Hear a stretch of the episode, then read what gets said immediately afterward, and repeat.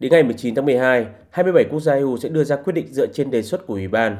Trước đó, Thủ tướng Hungary Viktor Orbán cũng đã khiến các quan chức của khối không hài lòng khi ông liên tục chỉ trích các biện pháp trừng phạt của EU nhắm vào Nga vì cuộc xung đột ở Ukraine. Petri Savama, thành viên của Ủy ban Nghị viện châu Âu về kiểm soát ngân sách cho biết, đây là một thời khắc lịch sử để bảo vệ giá trị pháp quyền ở châu Âu.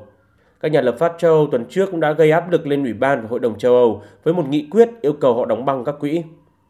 Mặc dù Hungary khẳng định không liên kết vấn đề quỹ của EU với các vấn đề khác, nhưng nhiều quan chức EU coi quyền phủ quyết của nước này là dấu hiệu cho thấy Orbán đang cố gắng đe dọa phần còn lại của khối trong việc giải ngân hàng tỷ đô la quỹ EU.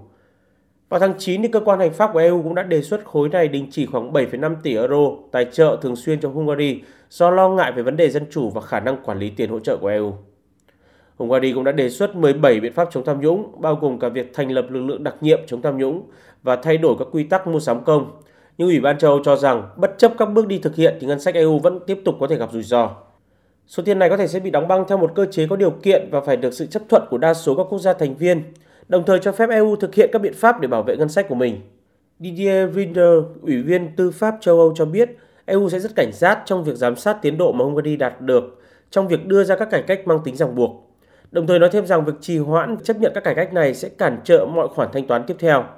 Với cái tốc độ đàm phán hiện tại thì Hungary khó có thể sẽ nhận được bất kỳ khoản tiền nào trước mùa xuân. Hungary, một quốc gia nhận được nhiều quỹ của EU đang ngày càng bị chỉ trích vì đi xa khỏi các chuẩn mực dân chủ của khối.